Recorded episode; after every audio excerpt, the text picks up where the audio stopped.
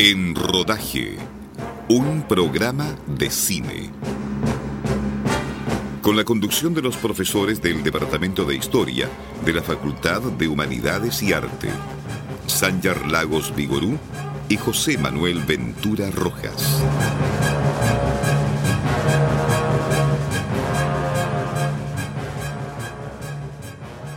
Muy buenas tardes, sean todos bienvenidos a una nueva edición de En Rodaje un programa de cine por Radio Universidad de Concepción. Me acompaña, como es costumbre, mi colega y amigo, el profesor José Manuel Ventura. José, buenas tardes. Muy buenas tardes, Sanjar. Muy buenas tardes a todos ustedes y comencemos a rodar. Para la edición de hoy nos acompaña nuestro querido amigo Ignacio Bisbal Grandal, que viene a conversar con nosotros el tema del cine y la mirada de Los Ángeles con la película Der Himmel über Berlin o Cielo sobre Berlín de Wim Wenders. Ignacio, muchas gracias por estar con nosotros. Muchas gracias a vosotros por invitarme. Un gusto, como siempre, estar aquí de nuevo. Bueno, recordar que Ignacio es arquitecto, fotógrafo, urbanista y algunas otras cosas más también, y viene con nosotros eh, cada vez que lo invitamos a hablar de una película interesante y en este caso muy bella. José, Cielo sobre Berlín, Wim Wenders. Exactamente, Der Himmel über Berlin, como dijiste, o también Wings of Desire, que también la, le puso así el, título en inglés, Wim Wenders, película estrenada el 23 de septiembre de 1987 en el Festival de Cannes, Francia, dirigida por Wim Wenders con guion de este junto a Peter Handke, así como la colaboración de Richard Reitinger y Bernard Eisenstadt, producida por Wim Wenders y Anatole Daumann con música de Jürgen Nieper, eh, fotografía de Henry Alekan, montaje de Peter Prisgoda, dirección artística de Heide Lüdi, vestuario de Mónica Jacobs y entre los intérpretes encabezan Bruno Gans, Solveig Don Martin, Otto Sander, Kurt Boas y Peter Falk, entre otros muchos. Argumento. Damiel y Cassiel son dos ángeles que sobrevuelan la ciudad de Berlín y escuchan los monólogos internos y deseos de los mortales sin ser vistos. Los ven como en blanco y negro, desde la eternidad, Ven a los seres humanos en la intimidad de sus casas, en la biblioteca, en las calles y descampados, junto al muro. Sienten sus deseos y penurias. Los ángeles no pueden cambiar las vidas de los humanos ni darse a conocer a ellos, pero a veces pueden confortarles tocándoles sin que se den cuenta. Mientras el actor Peter Falk, famoso por su personaje Colombo o Columbo, rueda una película en Berlín, Damiel observa a Marion, una trapecista de circo, y queda enamorado de ella, así que decide abandonar el plano espiritual e inmortal y unirse a la vida material de los humanos para encontrarse con ella. Y nació una película no solamente interesante en, en los temas técnicos y estéticos, fundamentalmente bella. Sí, sí, sí, desde luego una historia preciosa sobre, bueno, sobre un aspecto casi, podríamos decir, filosófico, ¿no? Y es la, la, la vida como, como, acontecimiento por descubrir, ¿no? Eh, la, la, idea presente del aquí, del ahora, ¿no? Y, y cómo, y, y, la necesidad de que la vida sea vivida. Yo creo que es una, una de las, de las metáforas más bonitas que hay sobre, sobre esa, sobre, sobre esa visión ¿no? de, de, lo que significa estar vivo y lo que significa eh, eh, vivir la vida. Yo creo que es una película muy hermosa por eso.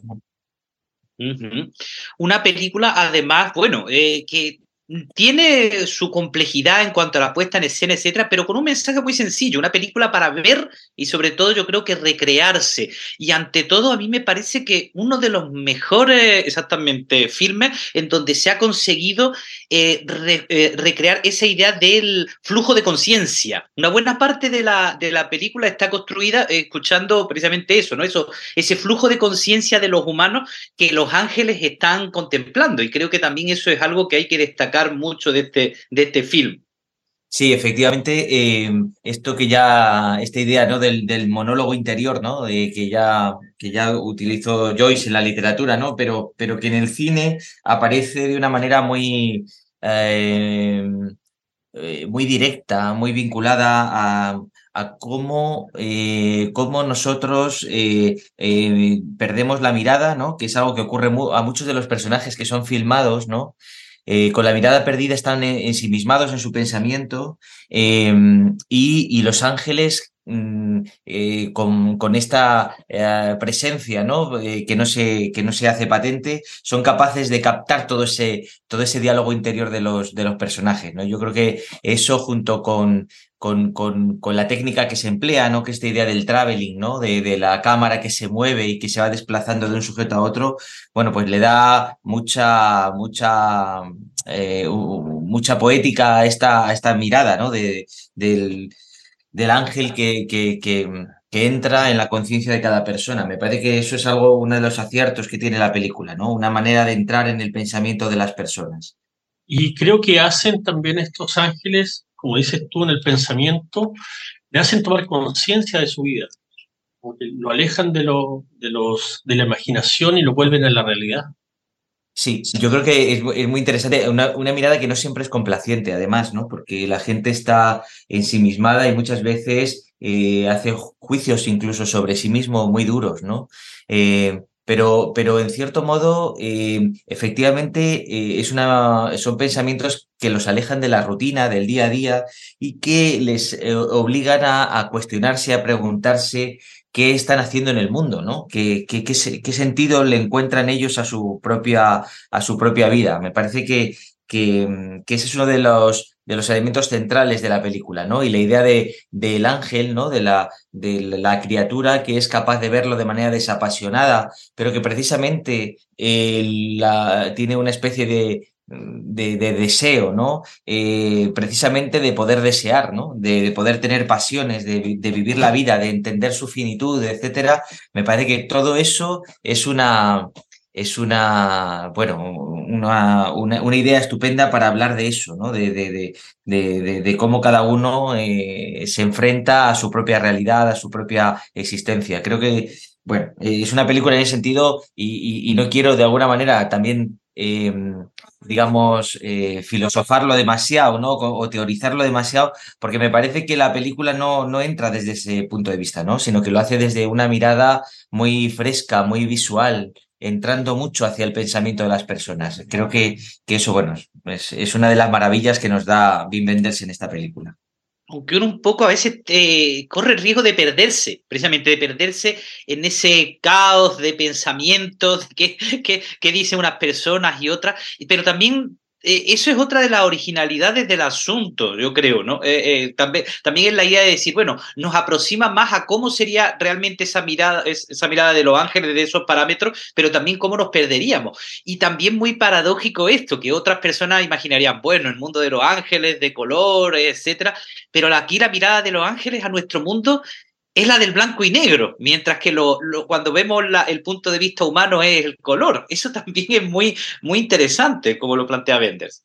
Claro, claro, o sea, porque, porque llega y se introduce la, la vida, ¿no? La vida que, que, son las pasiones, que es la incertidumbre, frente a esa mirada de los ángeles que precisamente eh, podríamos decir que es, es, es, eterna, ¿no? Es una mirada que no, no está sometida ni, ni al tiempo, ni, ni, ni, a, ni, a, ni a la mm, ni, ni al aquí y el ahora, que yo creo que es una de las, de las cuestiones que surge en esta película, el aquí y el ahora. Y esa narrativa de la, de la película, ¿no? que va vagando de una situación a otra, eh, tiene que ver con el transcurso del día a día, ¿no? Con, con la, el transcurso de acontecimientos uno detrás de otro sin solución, ¿no? De, de continuidad, de, con una, con una eh, un desorden, podríamos decir, también en, la narración. Con todo, la, la, la, película es una película en la que yo creo que no, no te pierdes, ¿no? Porque en, cierto modo eh, hay una, una progresión en toda la historia, ¿no? Este, este, este ángel que queda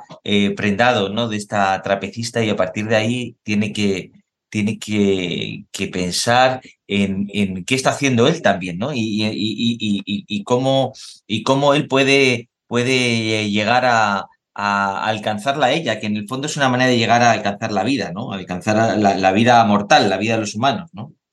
Aunque ella también es un ángel. Sí, claro. A su modo. A su modo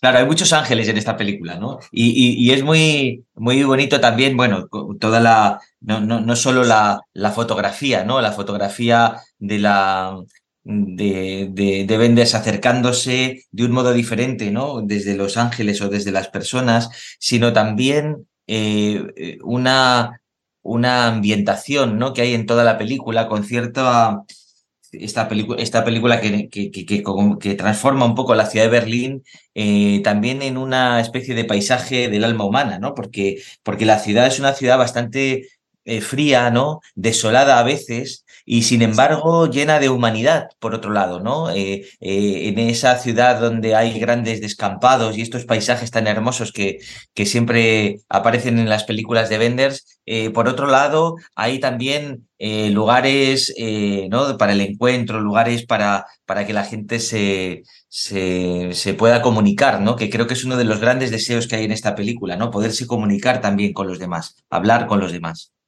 Muy bien. José, es el momento de nuestra primera pausa musical. ¿Qué tenemos para Cielo sobre Berlín de Wim Wenders?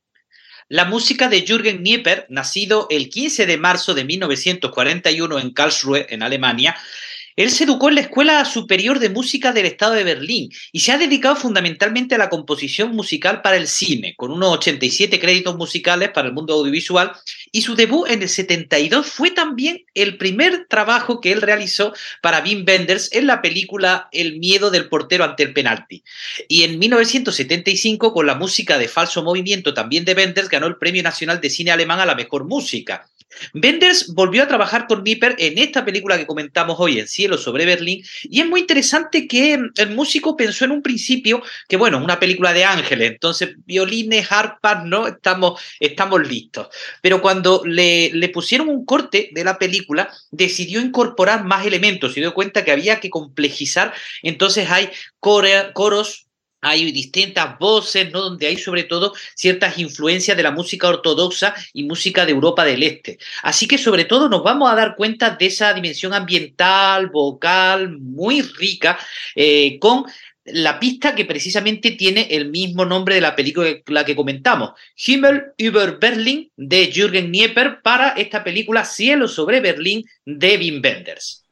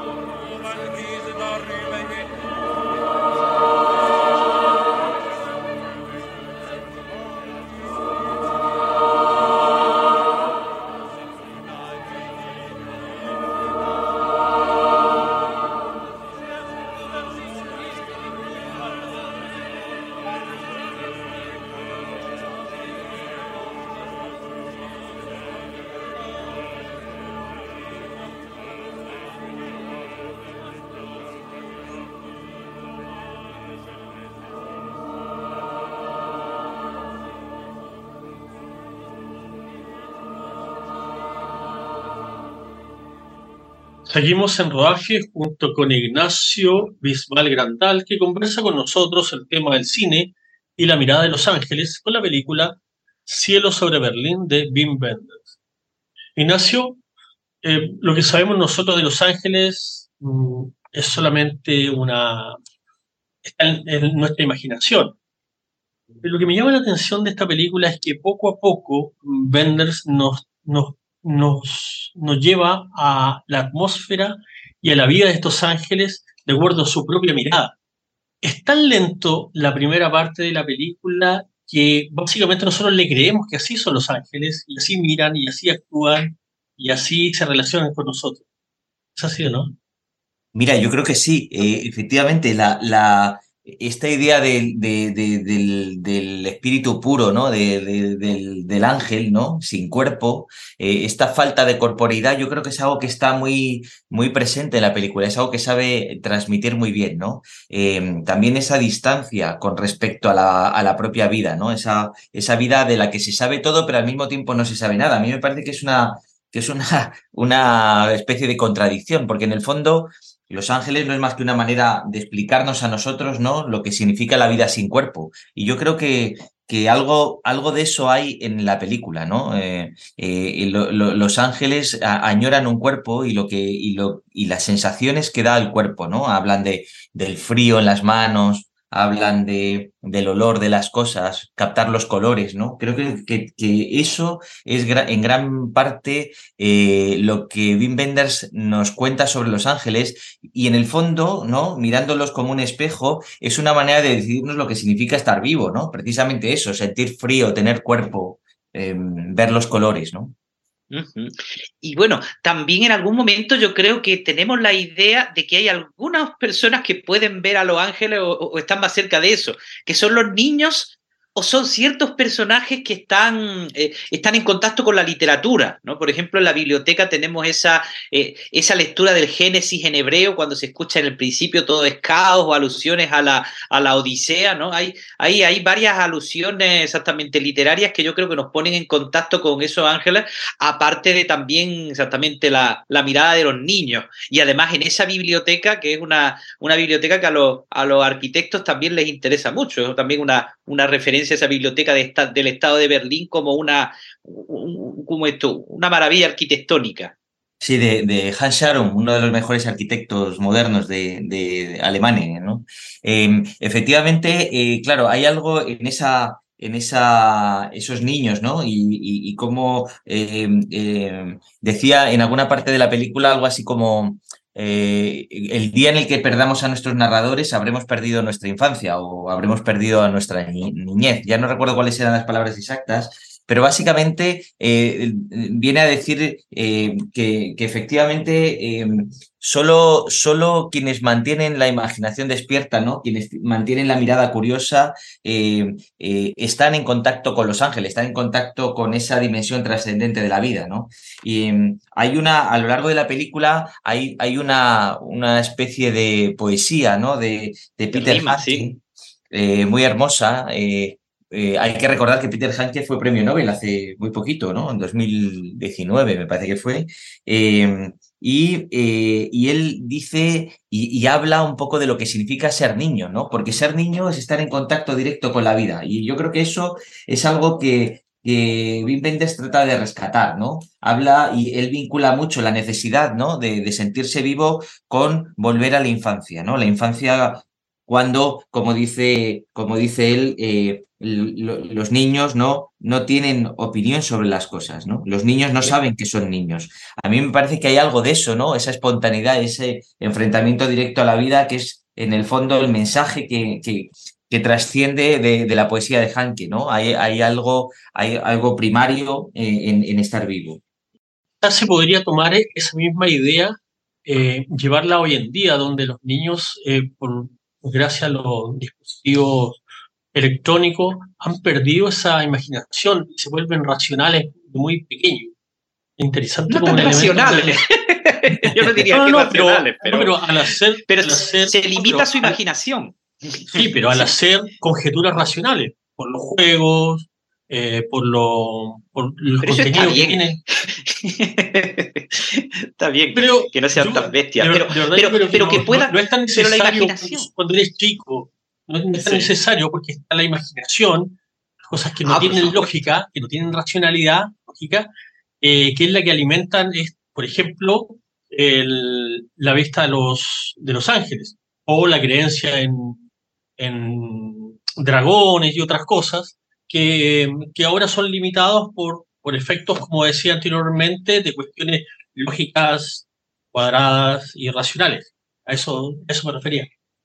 Sí, sí, sí, yo, o sea, em, entiendo perfectamente lo que comentas. Efectivamente, hay algo en la, en la niñez que se va perdiendo con, con, cuando uno crece, ¿no? Y yo creo que esta, este texto de Hanke eh, eh, eh, pone de manifiesto eso, ¿no? la idea de que, bueno, voy a leer un poco de, de, lo que he extraído un poco de, la película, ¿no? Decía, dice, cuando el niño era niño andaba con los brazos colgando Quería que el arroyo fuera un río, el río un torrente y que este charco fuera, fuera, el mar. Cuando el niño era niño no sabía que era niño. Para él todo estaba animado y todas las almas eran una.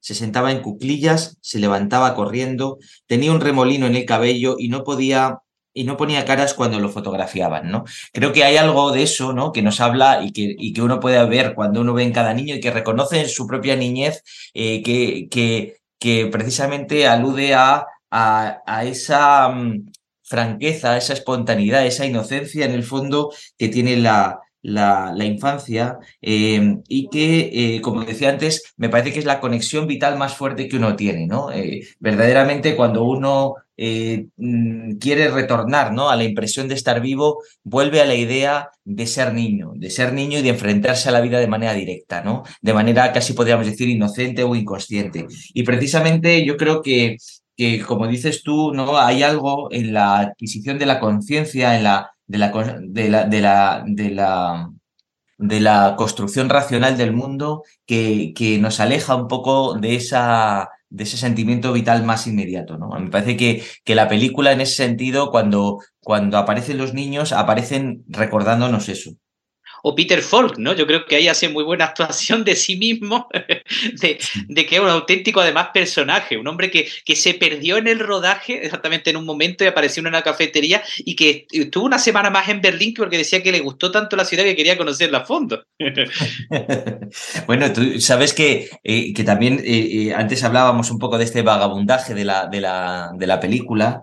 Sí. Y, y, cuando leí sobre cómo la película se había construido, ¿no? Había sido un poco así, es decir, la película había surgido sin un guion claro, ¿no? Eh, se empezaron a filmar algunas secuencias y poco a poco fue tomando cuerpo gracias a los textos de, de Hanke, ¿no? Entonces, hay algo también de, de, eh, de azaroso, ¿no? ¿no? Más que de azaroso diría de... Eh, de desordenado ¿no? en la película, que yo creo que bueno, es uno de sus grandes atractivos, a pesar de que pudiera parecer lo contrario de improvisado. Dice, dice Folk que a él le gustó mucho rodar lo mismo que con Casabets, que, que tenían a veces esa, esa improvisación. Efectivamente. Muy bien. José, es el momento de nuestra segunda pausa musical. ¿Qué tenemos para Cielo sobre Berlín de Wim Wenders? Volvemos a la música de Jürgen Nieper, eh, quien, claro, cuando hizo la, novia de diciembre en 90, dirigida por Tadeu O'Sullivan, recibió el premio al mejor compositor de cine europeo y en el 94 volvería a trabajar con Benders con la música de Lisboa Story. Pero quedándonos en Cielo sobre Berlín, aparte hay que decir que hay música no original muy interesante, la de, por ejemplo, Laurent Petitgrand, eh, Circus Music y Le Fil du, Calvert, eh, y sobre todo las canciones de Carl y From Her to Eternity del inefable Nick Cave, que aparece en escena. O, por ejemplo, también podemos ver a la banda Tuxedo Moon interpretando, a eh, interpretando la canción Some Guys. Pero quedémonos con The Paranoid Angel, eh, el ángel paranoico, música de Jürgen Nieper para esta película Cielo sobre Berlín de Wim Wenders.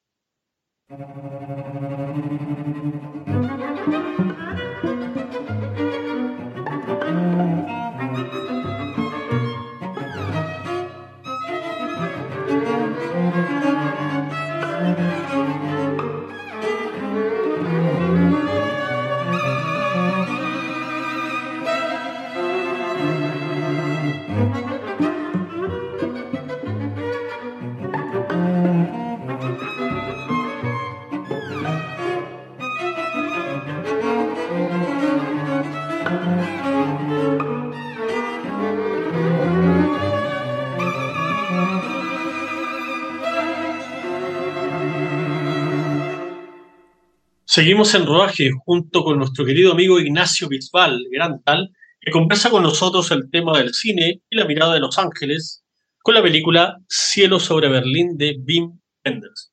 Ignacio, es, este, es el momento de recomendar esta película a nuestros auditores y auditoras.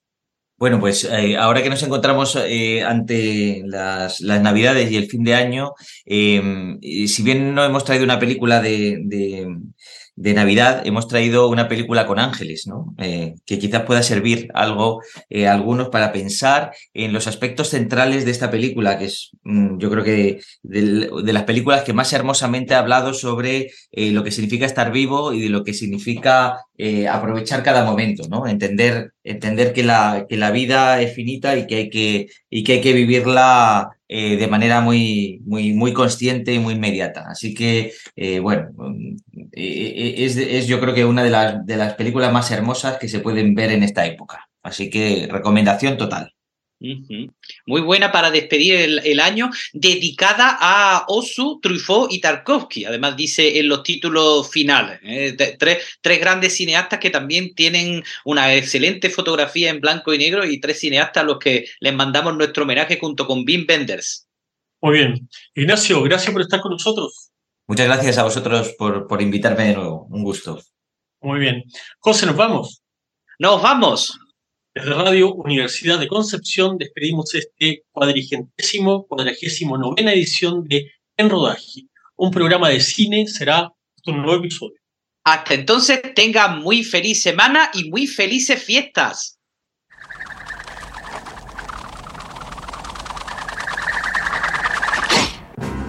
En Rodaje, un programa de cine.